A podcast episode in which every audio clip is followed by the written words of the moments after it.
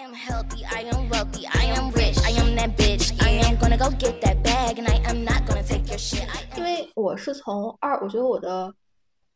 转换的这个过程是从二零二零年开始的。咱们都刚开始上班那阵儿嘛，你开始跟外界的社会打交道，跟你同事打交道。我那时候又谈了恋爱，就跟我那个老毛子，老毛子，对，跟一个俄罗斯人谈了恋爱之后呢，又开始呃想买房子。但其实这三桩事情里，我最在乎的就是买房这件事。对，那买房子跟你成为女人有啥多大的联系？其实是非常联系，它让我有了那种责任的感觉。也是责任，我不知道买房子是不是中国人的基因，对成家立业嘛，我觉得这是一个，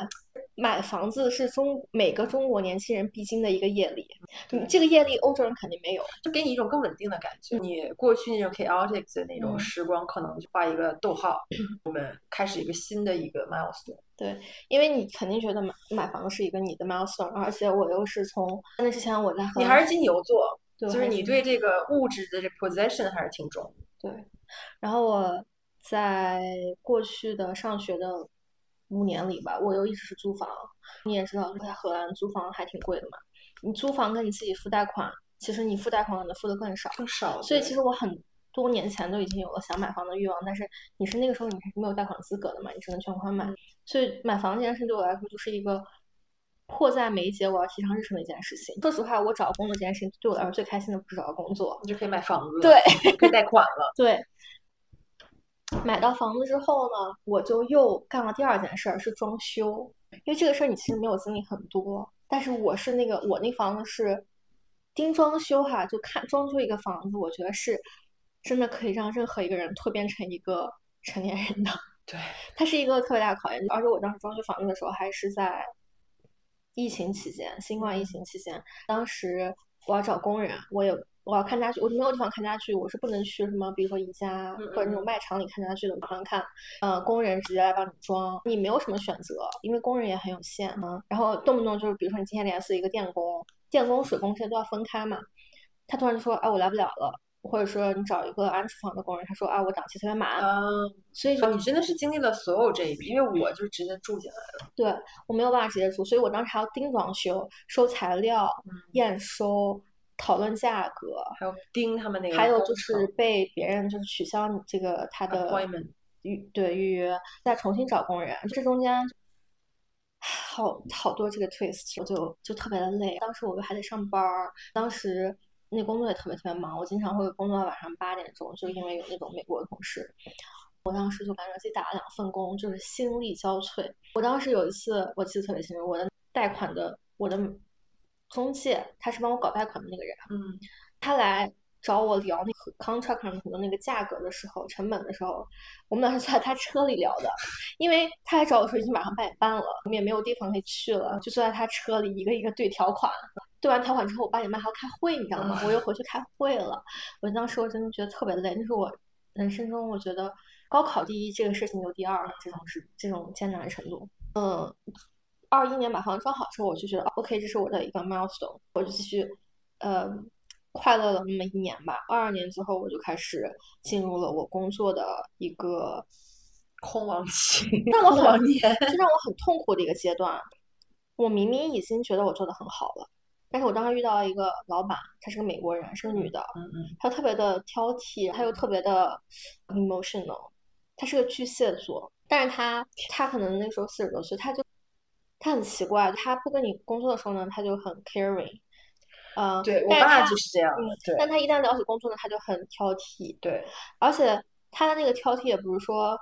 嗯，我觉得底层上，如果一个老板对你挑剔，是因为很多时候他是对自己没有信心，他才会去挑剔别人，因为嗯他不相信有人能做到他想的那么好，对对对他要把那个焦虑传递给你。对，和他一起工作呢，只能让我觉得就很痛苦。其实我后来才意识到，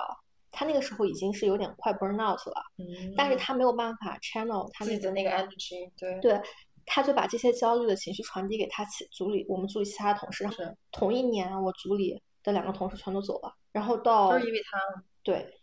到了八月份，我当时也已经在疯狂找工作了，我已经在面试什么的。把一个老板把大家都逼走了，对，然后突然有一天我去度了个假，我们去那个罗马玩了几天之后回来，我当时也开始开心的面试什么的。他突然跟我说啊，我要走了，我十月份就离职了。但那个时候他八月份他已经就跟老板说了，他就是在 transit，他也准备离职了。那我当时的感觉就是他走了我就不用走了。我其实也没有那么讨厌这家公司，只是讨厌这个老板。我只讨厌这个老板，而且我就觉得呃，那就先缓一缓吧，就看看。我当时也来了一个新的老板嘛，我当时就想把我的呃注意力放在我还能干什么来让我自己过得更好一些，而不是说我换一个环境。因为我妈当时就跟我说了，就有两个因素，一个是我妈跟我说，她说，她说你没学会游泳，你别怪人家池子不行，那你换个池，我妈就会跟我说，你拉不出屎，别怪地球引力不够。对。就就一个意思嘛。他说你换一个池子，你照样还是不会游。然后第二个就是，我不是去算命了吗？那年就就是那个八月份，我当时算了命，那个姐姐就告告诉我说，她说你现在在你的空亡年，千万别换工作，别换国家，就别折腾。她说空亡年过去，你再干这些事儿都行。她说也不能结婚，就是之类的。我想说那行吧，那个就是一切的起源。我就我就彻底躺平。但是我那时候其实也没有特别躺平，我那个时候还是还有股劲儿，还有股劲儿。你身为一个中国人，你怎么能不努力呢？你根本不懂什么叫躺平。对，就虽然说我已经尽力让我自己在躺平了，但是我还是疯狂的，还是勤快。我觉得中国人最懒的时候都比荷兰人勤快。对，就我真的特别的喜欢鞭策自己。再加上我是个月亮处女座，我就每你知道，月亮处女座其实是对自己最残忍的一个星座，他每天会用各种角度来批评自己，所以就是任何人对我你也会批评别人。对，但是我。批评别人的时候，其实已经是我非常柔和的在提出我的建议。我觉得月亮处女给我的感受就是你的标准很高，然后你也是那么要求自己的，所以你也想那么要求别人。对，但后来其实我就觉得，就是你真的是不能要求别人的，就是不能说别人核心不行，不是核心不行，人家是脚疼的时候，因为哎，你想想，你走着路穿一双高跟鞋陪你从荷兰去巴黎，我已经。不是去从荷兰去，就是啊，在巴黎逛街，逛呃逛街，然后我已经很疼了。接下来，我希望听到的是啊，那我们要不要休息一下啊？我要不要去买个创可贴？这种有建设性的意义。然后某些人当然来一句啊，那是你核心不行，你提高核心，你走路就不会疼了。不是，就是其实他也我没我也没有那么刻薄哈，就是我就只说这一句话，说你核心不行。是我已经说了无数个，就是你说过那种话，比如说我们休息一会儿啊。或者说，嗯，那个，我们在这坐一会儿啊，或者我们走慢一点啊。就我当时我已经说过一系列这个话，我就开始思考，还能说什么？是吗？我就开始思考，他为什么脚会这么疼？然后我就想说，脚会这么疼，一定是因为肚子上发不了力，所以你的那个力的支点都在脚上，你的脚掌才会那么痛，你知道吗？就是我希望能帮助他找到那个深层次的原因。好的。然后，但是这个事情说出来之后呢，就变成了很命，就很命。对，但是其实我当时还 offer 他，我说，我说，哎，你疼吗？那我来背你吧。就是，you know，你 这，就是也，就是我我觉得问题就在于你是真的那么想的，但是听的人就会觉得你有病。对对，明白。然后，anyway，就是回到我刚刚说那个话题上，就是嗯，买了房，然后工作，然后一切都不是那么的顺利之后，我就开始躺平了嘛。然后二零二三年就是我。属于彻底躺平了吧？就是我不是跟老板吵架吗？今年对，嗯，就是我也从国内出，就是回来了。我记得你你是二月份回来的对吧？嗯，你也是二月份回来，你比我先回来一段时间。然后我记得你在我家照顾我的时候，你还在加班呢。对我我可爱工作了，我觉得是我就是我们作为工作狂。嗯，但问题就是我我是今年躺平之后才意识到一件事情，就是你工作多不代表你工作的有用。嗯。对吧？嗯，然后其次就是，当你真的可以就是往后退一步，再看你工作这个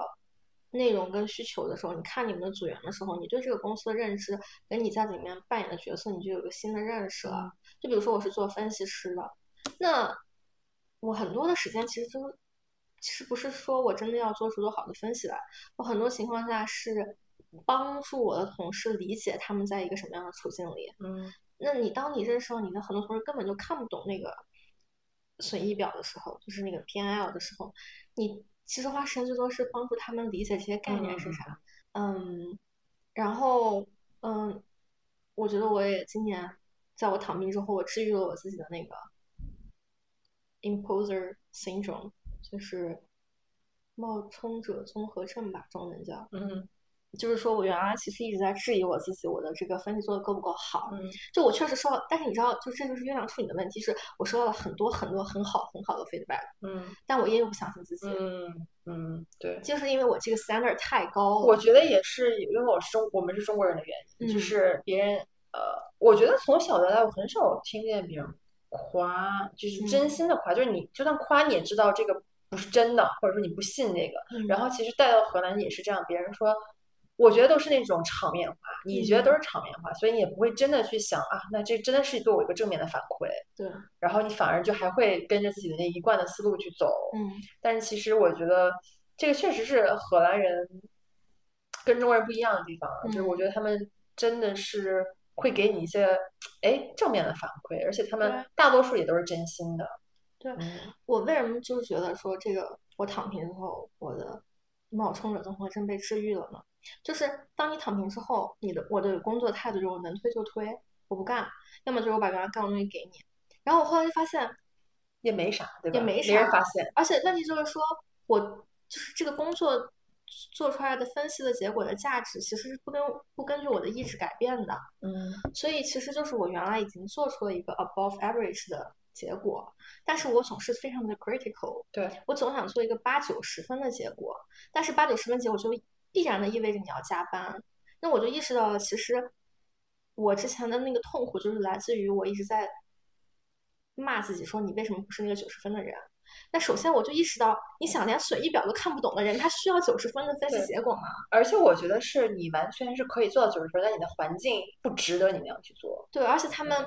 呃，他们其实就好就好比说，他们也看不出我六十分跟九十分分之间的区别，他们是会觉得六十分这东西已经非常好了，九十分你就是在纸上雕花了已经。我觉得就是草台班子，就嗯是我觉得，嗯，就是说的，因为我们在那个都是算是荷兰大公司吧，我觉得真的是良莠不齐，就肯定是有非常厉害的人，但是我觉得大多数人也就是二八原理嘛，就是大多数人也都是草台班子的水平。对，嗯，我会意识到一件事情，就是，嗯，我当时还有一工作很痛苦的原因是，我就是深深陷入到了虚无主义之中。为什么呢？因为我工作的这个环境哈，它是一个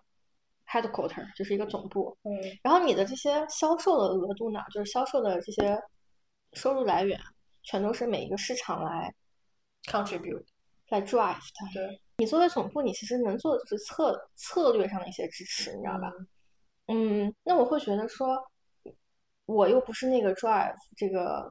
sales 的人，嗯销售额的人，我会觉得我做出来的分析没有任何意义。嗯然后，但是当我今天躺平了之后，我就突然懂了我分析的意义是啥。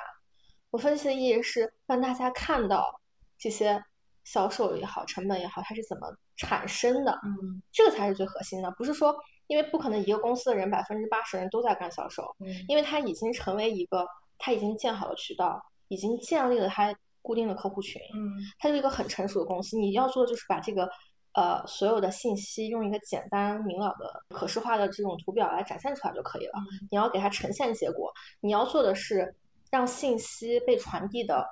更快速、嗯更 smooth，这嗯是你的责任跟义务。但是我觉得我之前就完全误会了我作为这个分析师的价值。嗯我会觉得价值感低，是因为我觉得我的这个 role and responsibility 是很末端的，很嗯 downstream 的。嗯但是我觉得这就是因为我当时太紧绷了，我就嗯没有看清楚你在这个公司里扮演的角色是什么。分工嘛，所就是分以才会有工分工嘛。对，所以就是说，当你 relax 下来之后，你必须得放松的时候，你才能有有这个余力去看你身边的环境，嗯以及看你自己到底应该做什么样的产出，跟预预期什么样的结果。而且当时也会觉得说，哎，我这个工作为什么一直不能被升职呢？是不是因为什么什么什么？然后后来意识到，就是没办法，它就是这么一个很固定的一个对对你只有说找到一个适合你的岗位，不然说你这个岗你现在做的这个工作是没有办法，他没有任何理由去把这个工作从六十变成七十的，因为他的这个责任的范畴就不足以是一个对吸引的职位。所以我当时就，当我想通这一切的时候，我就把这些从我的肩膀上卸下去了。嗯然后我说的躺平，也就是我今年疯狂旅游旅游加享受，就是 我觉得有一点很重要，就是女人你一定要学会享受。对，是的，如果一个做做女人跟男人最大的不同就是，男人一定要学会奋斗。然后我觉得中国女孩儿就从小是被当成男孩来养的，而且我觉得，因为我们大家大多数都是独生子女嘛，对所以我们得到的资源跟男孩儿是一样一样的，而且你被赋予的那种期望值也是一样的，因为家里就一个，对那就你不是男的，你是女的，他也要期望你身上这么多。对，所以就导致我们一直在追赶，然后我们在追赶的过程中就掩盖了自己身上那种女性的能量的那些那些特质。就是我们的女性能量，其实应该是会帮助你成就很多事情的，但反而它会当做一个弱项，会当做一个呃很你不应该有的东西。然后所有呈现出来的好的品质都是你要强，你要嗯 battle，、你要你要争，然后你要去呃像男人一样战斗。但是嗯男人一样战斗是啥呀？就是嗯、呃 war。我我深信这个世界如果要是被女性呃领导的，这个世界绝对不会有战争。而且女男性的视角，大多数情况下，这当然这只是我的观察，大多数情况下他们会觉得这是一个有限游戏，就是是一个零和游戏，嗯。就是如果我得到了，别人就会必须去会损失一些东西对，就他们就会更更 aggressive，就是更对，就是你争我夺，就是像抢一块原始人抢一块肉一样。对。但女性就会觉得啊，我我有个好朋友，我可以让所有人都受益。对。对，所以但是你当你女性，因为其实最简单的方式就是 aggressive 嘛，就是你去嗯。争去抢。但是当女的其实是呃，女性会想更多，我如何去合理的分配这些资源，我如何让每个人都可以更平等的接受一个东西，那我们就更慢，因为你就是需要一个更深度的思考。对那在你放在现在的环境里，就是女的就是不够 aggressive，不够主动，不够争取，但不是，我们就是想不想让每个人受到伤害而已。而且不只是男性跟女性那个角度，呃，零和游戏它更多的还有一种是，因为你在一个会资本主义社会的体制里面，嗯，如因为资本的流动它是逐利的嘛，我就是有认真想过这个，因为你你也见过那种很 aggressive 的女性领导，我见过，就是我很讨厌就他们其实本质上它标那个性别不是他们的标签，对。他们身上的标签是他们是不是那个想榨取别人价值的人，对。因为资资本本家资本家就是要榨取别人身上的剩余价值，对。然后对他们来说，当他们的目标是帮公司呃最大化它的利益跟最小化它的成本的时候，那就势必要榨取他身边每一个手底下人的那个剩余价值，所以这就是他们让我们觉得不适的最主要的原因，就是而且在这个性别表现里面，男性就是要远远的大于女性，嗯。然后还有一个就是，我今年，呃，当我发现我的努力跟我得到的收益并不成正比的时候，我就嗯放弃了努力。嗯。也不是说我就完全不工作了，我的工作的。呃还有一个原因也是因为我随着时间的增加，我的工作的这个熟练程度啊，就我用的工时可以远远比我原来要小，比如说可能只要原来一半，但是我的产出可能是甚至是跟原来持平，甚至比原来高的。然后这个时候呢，我就又给自己计划一大堆假期，然后就出去玩儿。嗯然后我当时的一个原则就是，我怎么就是怎么做这个决定呢？对不对？就我我比如说我有一万个想去的地方，我不可能每个都去。但我当时的想想法就是，只要我看到一个东西，我被它呃吸引吸引了，我会我会想说，呃，因为你原来可能会想说，我可以以后再去，我可以有钱了再去，我可以这样了再去会给自己一堆的条件。条件但我现在就会想说，如果我死之前想到我没有干这件事情，我会不会觉得有点遗憾？这是唯一的一个一个条件，然后当我加这个条件之后，我会发现我所有的事情都选择立刻去做，嗯，因为你四十八小时原则嘛，对，因为你想，谁知道你明天会不会嗝屁了，对吧？对吧？那你还不如现在就去做呢，你就。嗯这是你自己的人生，没有人会替你安排。嗯你牺牲你的人生为公司，呃，工作，没有人会记得你的。而且他再怎么记得你呢，他口头上记得你一下对，他没有给你任何实质上实质上你想要的，exactly。对，所以就我就觉得还不如就是你好好享受你的人生。既然他给了你这个假期的制度，你就应该好好享受它。因为就利用薅羊毛嘛，也不是薅羊毛，我没有薅羊毛，我就是在用你的权利而已，在我使用我的权利。对对，我在呃，而且我觉得这是一个东亚东亚人自己的困境，就是你不懂得如何享受快乐，心安理得的享受快乐。就是你太不懂，我觉得我们太不知道了。因为嗯至于我觉得我们在成长过程当中，永远是在延迟享延迟享受。就是呃，嗯你上小学的时候，父母跟你说啊，你现在这个太小了，你不能了，你上高中就好了。嗯你上高中之后说你上大学就好了，你上大学的时候又说你工作就好了。然后又说你结婚生孩子就好了，就永远在等下一个时间点。这点是我最讨厌的，也是我爸妈给我最大的限制。所以我呃，反正我离开他们之后，我就会觉得，no，我就是要享受，我不嗯想等。谁要等到五六十七八岁才去干这个事情？对，对，所以我觉得这也是我上升白羊的一个，就是我越我我很本质上就是想要我马上就要得到这个事情，但我父母就是会压着你，对，我觉得是你的食神，我食神多，嗯，嗯因为食神多他就是喜欢享乐，对我觉得就是享乐，而且我就是一副皮囊嗯啊，我觉得。呃，也是一个，因为我跟我心理医生也聊过这个问题。你记得我今年做手术，我想我醒了之后说的第一句话是什么？嗯我我说的是啊，我没有闯祸吧？对对对对对，这就是一个原生家庭的对 trauma，就是呃，就是我跟我心理医生聊的这个事情，他说我所有的行为，包括我现在做的一些行为，都是为了不让自己受苦。嗯因为我小的时候并没有一个稳定的家庭环境，嗯也不是说我爸妈，我爸妈肯定吵架，他们经常吵架，而且我觉得这也是为什么我觉得所有人的事情都是他们的事情，因为我爸妈吵架永远都是他们在吵，我就觉得哦，这是你们的事情，跟我无嗯关。嗯所以我永远在自己在那儿听，然后呃听这个谈话的走向，听他们，直到是比如说有一次失控了，嗯开始动手了，我才觉得啊，这已经不是我能承受的范围了。嗯至于他们只是嘴上吵架，这个我永远都觉得啊，这是你的事情。他，所以我遗传也不是遗传，就是继承了这个想法到我的成年生活里，无论别人发生什么，OK，这是你的事情，跟我无关。嗯然后我觉得我的父母就是永远在压着我，也导致我现在就是觉得不行，我就是要去享受，就是去享乐。然后我做的所有事情都是包括讨好别人，也不是真的我觉得我一定要讨好你，是我觉得我可以 control 你，我可以控制你，我把我自己，比如说我醒了之后，跟医生说。啊，我没有做任何的事情吧，是把我自己变成一个所谓的 victim，嗯。然后我去把自己弱化，这样让别人来照顾，对。是我一个嗯讨好型人格，加上有一点点 manipulative 的一个行为，我觉得在中国家庭的小孩长大很太很难不是一个讨好型人格，因为你第一个要察言观色讨好的人就是你的父母。对对，嗯，就是我不是说讨好型人格不好，就是察言观色绝对是一个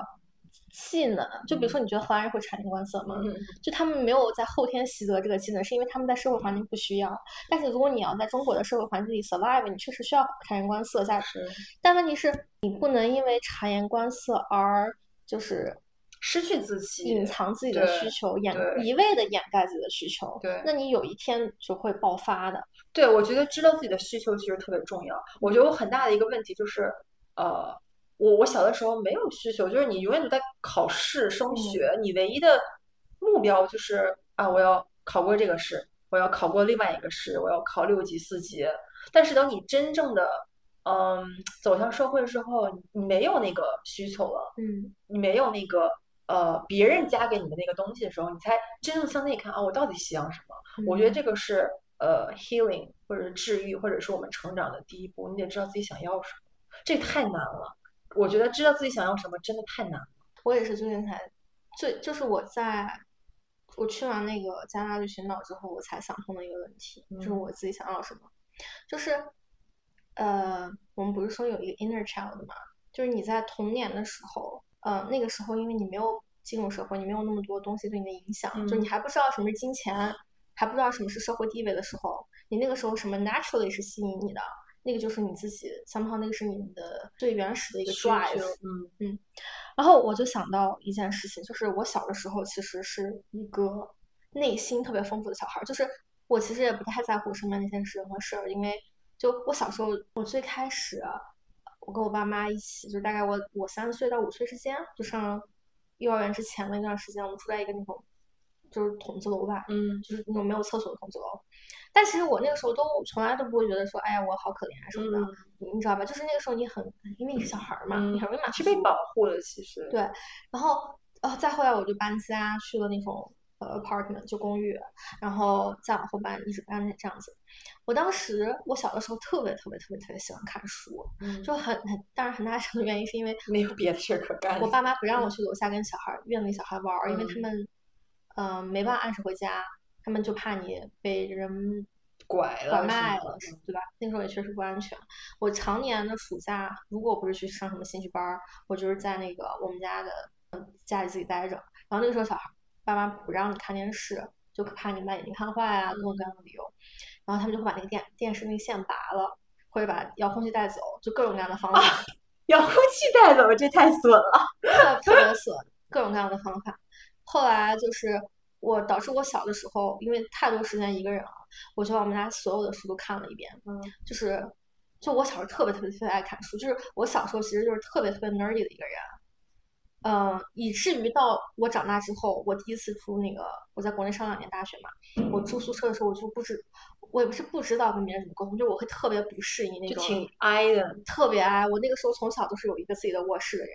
所以我不知道怎么跟别人 share 自己的那个私人空间。嗯，然后我小时候最爱看的是那个成语大全，还有历史书，就我特别喜欢历史。嗯，我小时候最想干的一个职业是考古，就是我想去扒那些历史遗迹的那些嗯东西，然后看了好多那种考古小说，就我看高中的时候，然后呃，就是这一切都是我当时就是兴趣的来源，就是我不需要别人去，就是我看书那张成语大全，你知道那个书它有，我姑姑买了十本儿，那个书是从呃 A 到 Z 开头的成语，嗯所有成语，然后后面所有的典故，我就把那十本书看了一遍。就是你可想而知我有多喜欢那本书，所以就是，但是呢，后来你上学，你比如说你要高考选志愿的时候，就没有人会在意你真的想学啥，嗯，也没有人真在意你到底喜欢啥，就是会觉得说，呃，你要学有用的。你要学有用的，对对。然后我我当时报志愿是特有意思，我妈说，呃，我当时也就是上一本好像上不了，然后我们就上了一个二本。然后因为本来所有一本的招生那个资格就特别特别少嘛，在甘肃，然后我们上一个二本就确保我可以上，然后他们去了那个我就去了那个学校分数线招的最高的专业，嗯。然后这个专业就是一个类似于金融的这样一个专业，然后我就去了，然后我我是到现在才反应过来说，OK，我我做了就是 analyst，我确实对数字也很敏感，但我觉得这个东西它就是任何一个稍微聪明一点的中国人他都可以做的事情，然后但是它不是我的 passion，对吧？就对对对对就我没有办法说，哎，我有，因为我有热情所在，我就可以把这个东西做得完美。就我我没有东西，我没有那个热情去研究这个东西怎么可以变得更好。但如果你让我继续回去看书，我会觉得很，我就是嗯到现在为止依旧觉得看书是可以完全完全治愈我把我带到另外一个世界的一件事情。哎，那如果你要是重新，比如说我们就是重新回到十八岁，让你重新再选一下的话，你会觉得你选什么专业？我可能会选博物馆学或者是什么历史专业，或者是什么文学评鉴那种专业。嗯，但是，一言以蔽之哈，我就觉得，如果你真的你有那个没有那个勇气去？不是，就是如果真的学了那个专业，你你未必会快乐，嗯，就是因为你自己探索一个东西的快乐，跟教别人教教给你，对跟教条的去学习一个系统学一个东西是是不同的，嗯，所以这个东西就是薛定谔的猫，你没有干，你永远不知道。我想我我其实以前就特别想学记者，我特别想当记者，我就特别喜欢说话，我特别嗯喜欢沟通，因为我就是艺人对，艺人本艺，然后唉，都是过去了。对然后我我我想说的是，请，就是回到我刚刚那个点，就是我觉得从女孩儿到女人之间，你必须要有一段时间是留给你自己的，就这段时间必须是只有你一个人的。就是我我大概有到今年为止吧，我大概已经单身了一年时间嘛。然后这一年时间就是我意识到一个一件事情，就是如果你没有享受过单身的快乐的话，对。你从来都不知道你进入一段关系或者婚姻，你牺牲了什么。对对，因为我觉得很多人他就是就是可能稀里糊涂跟父母住，然后住着住着住着，然后可能出去住了一段时间，身边有那个室友、舍友什么的，然后再过一段时间你就恋爱，你就结婚了，就是你从来没有享受过那种真正的一个人的快乐，对，然后你就这样过完了你的可能六十年，或者到你婚姻就八十年这样子，我觉得会很可惜，因为我原来其实是不懂，也不能说不懂吧，我我有百分之三十的不懂，是说什么叫做你会放弃你的自由，就我会觉得说，哎，你结婚了或者你谈恋爱了，你也是有自己的自由的呀，你还是可以选择你去哪玩，你还是可以选择怎么度过你的时间，但是你真正的发现你不需要在你的这个决策中，呃，想另外一个人，考虑任何人的这个感受的时候，这是一种快乐。嗯你在你一个人的时间里，你完全不需要去就是被下一个时间段的这个使用就是催促。比如说你有一个 appointment，对吧？那你比如说你只有三个小时的这个 free time，嗯那你你就会有一种紧迫天然的紧迫感，你会想说，那我到了某个点儿的时候，我就得立刻出门儿或者怎么怎么着了。但是当你是完完全全这个时间是属于你自己的时候，你就会觉得它的它是多么的宝贵，对吧？尤其是你又要工作，你又要承担一些角色的时候。所以我是在这一年时间里才慢慢明白了这件事情。当你意识到，呃，你一个人的自由和快乐的时候，你才知道，如果你进入婚姻，你牺牲了多少。嗯，我觉得我刚好跟你相反，嗯因为我小的时候我真的是一直都是一个人，而且我嗯谈恋爱，你至少还谈恋谈过那种几年的 relationship，对吧？嗯我所有的 relationship 都是几个月，所以我其实从来我自己过太快乐了，但我从来没有过那种两个人的分享的那种快乐。嗯，包括我之前跟室友一起住也是，我永远都是还有自己的一个 boundary，所以这也是我跟我之前那个室友呃分道扬镳的一个原因。他想要的是那种没有帮助，没有 boundary 的，就两个人合体的那种，嗯，但我又不是你的男朋友，对吧？对，但是我其实现在我 somehow 其实可以了解理解他想要的是什么，嗯，就是呃，包括我这次去中东玩了一圈，看到我朋友家那种 cousin 之间啊，uncle 之间就是那种家人的那种羁绊，我觉得这个反而是呃我没有的。嗯然后我我不是一直说我要离开荷兰吗？我觉得我找到了我 depression 的一个源头，或者是我荷兰让我不开心的源头，就是我们没有任何的 attachment 在这里。就这个房子我可以租可以卖，对吧？嗯我只有一只猫，我可以带着我的猫去任何地方，嗯，但是它没有那种情感上的羁绊，让我就一定要留在这的一个理由。嗯朋友当然是一个，但是我知道我在荷兰交所有朋友都是我可以带走的，其实都是可以在任何一个地方都可以见的。但是，嗯，它没有一个让我能在这个土地、在这个国家就是待下去的理由。然后我觉得，嗯，这种羁绊其实挺幸福的，就是如果你真的有一个 attachment，是让你愿了愿意为他去考虑，嗯当然也不是想牺牲自己，永远不是我的一个选择。但是是，哎，我有一个人可以关心，有个人可以在乎，有一个人可以这样去，呃，每天的这种就是沟通，然后你们一起成长，其实还挺快乐的。对，我觉得这也是我作为一个，呃，也这也是我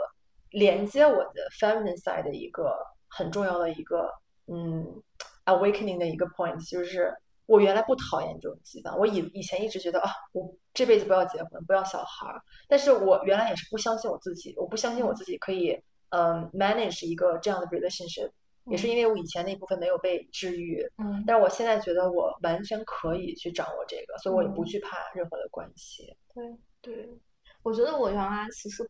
我是我觉得有时候对我来说，我没有认真思考过，就是这个是我想要的或不想要的，它就是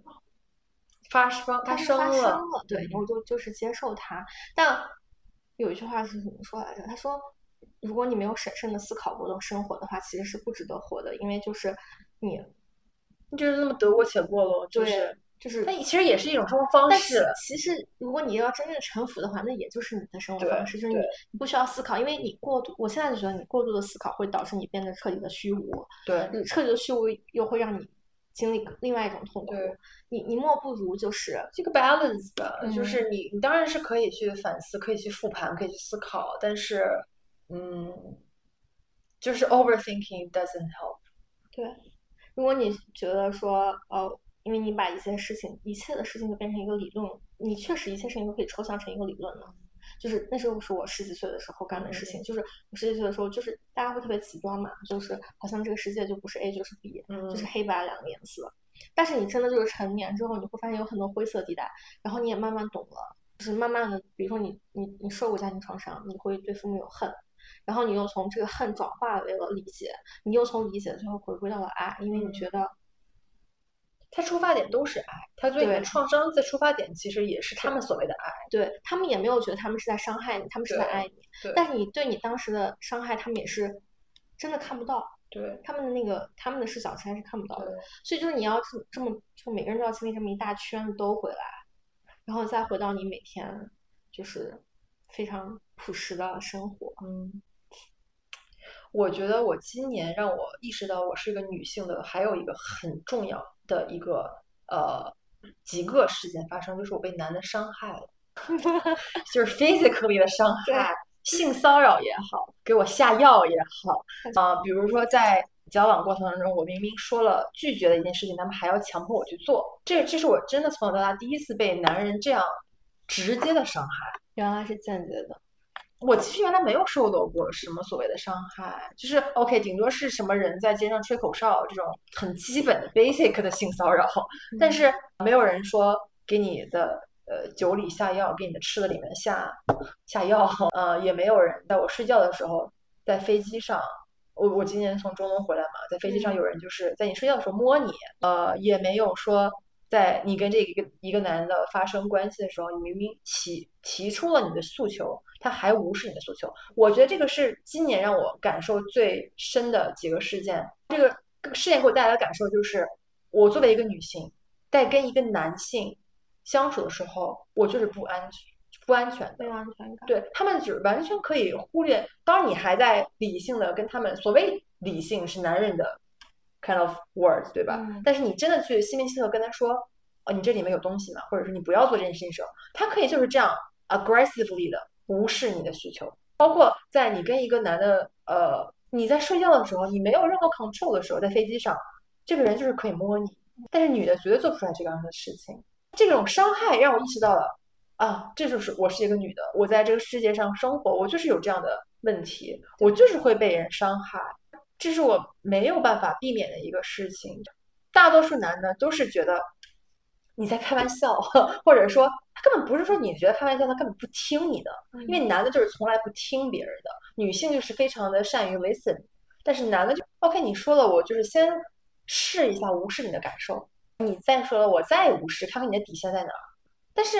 嗯，我觉得这就让女性处于一个非常呃 hopeless 的一个状态。我都已经明确的说出我的需求了，那你就是不能跨越我的底线，但你还是跨了。那给我们的选择是啥？我觉得还有一个就是，有没有可能就是这是这些具体的人他本身的问题？肯定是人的本身的问题，但是呃我觉得那就不要，那我们就不要聊 stereotype 了，对吧？那那你要说每个人都是不一样的，那你就是要去呃，你具象化的评论每个事情嘛。但是这个东西抽象来就是一个男性，他就身形比你强大，他也觉得嗯，你一个，当然了，我面对这些事情都是因为我在国外，我一个异乡人，我一个不是一个当地人的面孔，我一个嗯亚裔女性。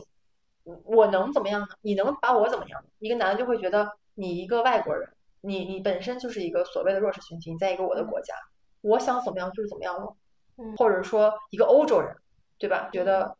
他就是其实 somehow 还是，如果他真的很怕你，如果一个亚裔女性的呃一个角色就很怕你，他不会 touch 的，他都会绕着你走。那如果说你是在一个假如假如哈，如果你是在一个中国的航班上，就是中国的航我班我想过这个问题遇到一个我真的中国想过这个他把手放你大腿上，你要怎么办？我觉得，比如我真的想过这个问题，如果我真的呃这样的话，其实周围的乘客都可能帮帮我打他。如果在一个东北的航班上，呃，你说这个问题，说哎，你这人手怎么在我手上？旁边的男的都会直接过去揍他。我觉得是有一些的，嗯，这也是为什么让我觉得我想要离开荷兰的一个理由了。觉得我永远没有办法呃得到我应该有的保护。嗯，那假如说你不是你哈，假如说你是一个白人女性，我觉得就算一个白人女性，她其实我能做的，她也她也都能做了。那如果她对对对，就是你你后来就是给了后来对我就去联系空乘了嘛，我就跟那个空乘，他联系了他们的 captain。我觉得这个事情一定是发生在白人女性身上、黑人女性身上、所有所有女性身上。对，呃，他如果旁边坐了个二百斤的彪头大汉，他不会去摸他，嗯就是这么简单。对，就是一个 physically 你就是没有任何优势，又有精的男女他们生理上差别，对然后他其实就是欺凌弱小的一种对，变相他一定是得手过，而且他没有得到相应的惩罚，嗯，所以他才会继续做这样的事情。对，所以我能做的也就是 report 他，那他也摸也摸了，对吧？那我除非我我我想过我怎么样的结果会让我很满意，就打断他的腿，真的打断他的手，对，打断他的那个真的是暴力上的让他受到惩罚，才是我唯一能觉我想过，就是我怎么样才能爽到？对，但是就我又不可能，对吧？在我觉得在东北是有可能的，呃，都不用我了，直接可能几个大哥就过去把他给删了，但是没有办法。所以我觉得这也是我今年意识到我是女性的，我我真的才真正意识到我是一个女性，我有我自己强大的一面，但我也真的有我弱势的一面，是就是会被这个父权社会、这个男性主导的社会所影响到的一面。但是 it's okay，就是也不是说每天都会发生那样的事情，而且我也觉得大多数人也都是还是好人。但是我觉得有这样的经历，至少会让我。意识到这个事情是会发生的，然后我下一次也知道该如何面对这样的事情了。对，而且我觉得就是真的要呃勇敢的去站出来，因为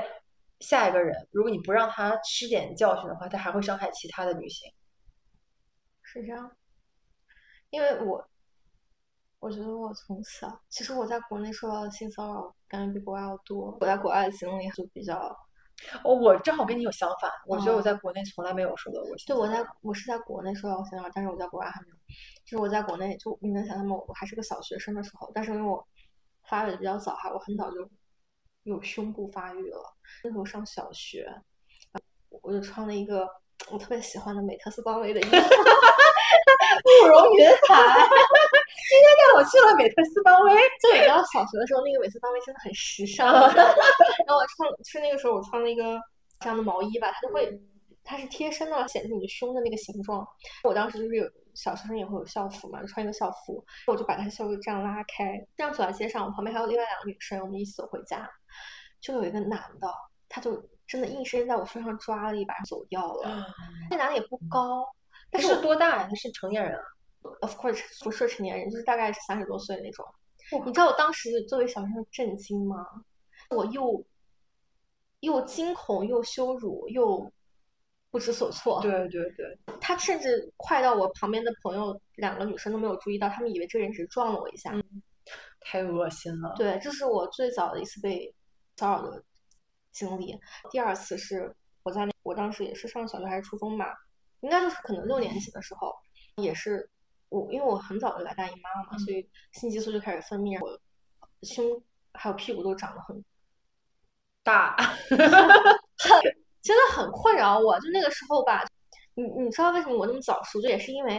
你要保护自己，对，你要保护自己，你很害怕，但是人在害怕情况下就会。加速生长，但是在一个公交车上，就我每天都要坐公交，那公交车中午回家嘛，下午大概两点钟我要坐。哦，我觉得也是因为你独立的比较早，像我，我一直我爸妈接送我到高中，我没有没有那个过那个过程，对。然后我通勤的那个过程中，就是我在一个车上，那个车因为它要经过好几个学校，就会特别特别挤。夏天你就穿一个短袖，穿一个校裤，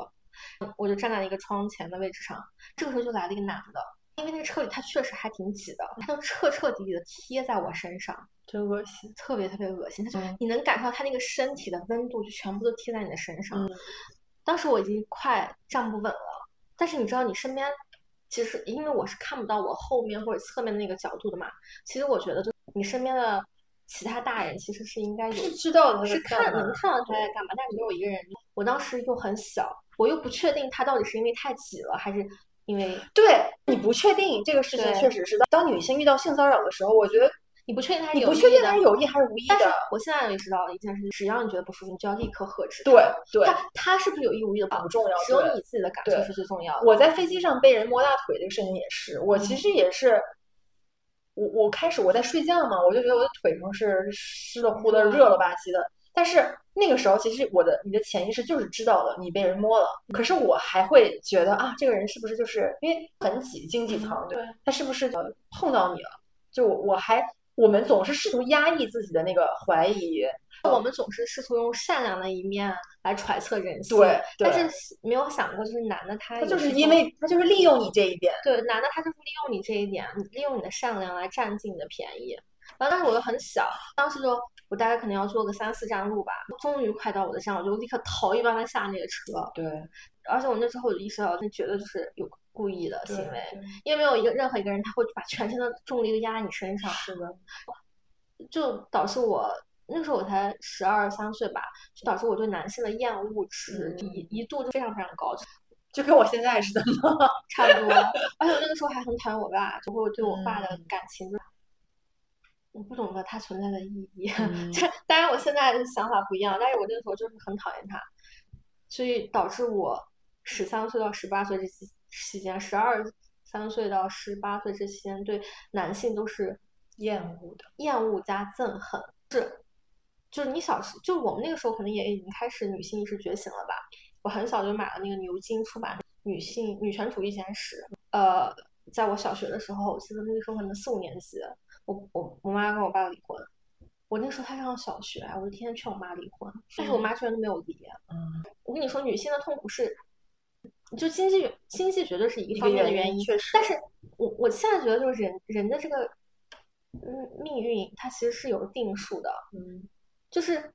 你因为一些原因放弃了一些选择的时候，其实你根本没有想到，你可能也是堵死了另外一条路。因为举个例子，我妈可能就一直觉得说，我爸可以给我带来更好的经济条件，我就可以就是更好的发展有更好的发展。对对，但他没有想过，如果我过了一个很快乐的童年的话，我可能就不会出国。就像你刚刚嗯说那个逃避的问题，就是对我可我可能不会因为逃避国内那种环境或者逃避父母而出国对，我可能就跟他保持在一个很近的距离里面成家立业了。嗯，所以就是你以为你做了一个更好的选择，其实没有更好的选择，所有的选择其实都是一样的样的，只是你看你要走哪条路而已。对所以反正我我我今年就也是觉得，哎，我确实就是我我回想了一下，我以前没有受到过男性给我的任何伤害。说嗯实话，就我爸我妈也不打我，然后我以前的男朋友们其实对我也都很好，只是因为各种各样的原因就分开了。嗯。然后我没有受到过任何暴力上的、身体上的呃骚扰也好，或者是冲击也好，或者伤害也好，全都是今年，嗯。然后也真的才让我意识到，我就终究是个女的，我是个女人，我在社会上就会有一些不怀好意的人来揣揣摩着你，怎么看看你怎么才能占你便宜，怎么才能伤害你。但是我也觉得这些经历让我觉得，你就是要为自己站出来。你开始肯定会困惑，但是，嗯，就像你说的，不应该，就是你不要去找证据，找证据是警察的事情。嗯一旦这个人你觉得受到伤害，你就是要大喊，你就是要呼救，你就是要求救。你要尊重自己的感受。对，但是每个人都应该理解女性，我们已经受到了这么多的伤害，嗯才告诉我，我们才想明白，我们应该站起来保护自己。对所以不要再让这样的机会溜走，不要再让自己承受真正施害者的那一方，无论他是摸你也好，还是呃给你暴力也好，他都是或者言语口头上的，对他都是做错的一个方，对你不需要为他找任何理由。对，我还为我家里人、亲戚嗯，骚扰过。我也为我爸一个朋友，就我觉得每个女孩儿都或多或少，就是我觉得你在现实生活中确实你很难避免，你不可能说，哎，我就住在一个对吧，unbothered 的一个对空间里，就不可能。就是，但是就是说你，我觉得女生就是太忍辱负重了。对，太包容，太包容了，太容易原谅别人，就你必须得更 aggressive 的来捍卫你自己的权利。对，我觉得就是捍卫自己的权利，这是一个，呃，女孩儿要女女人的转变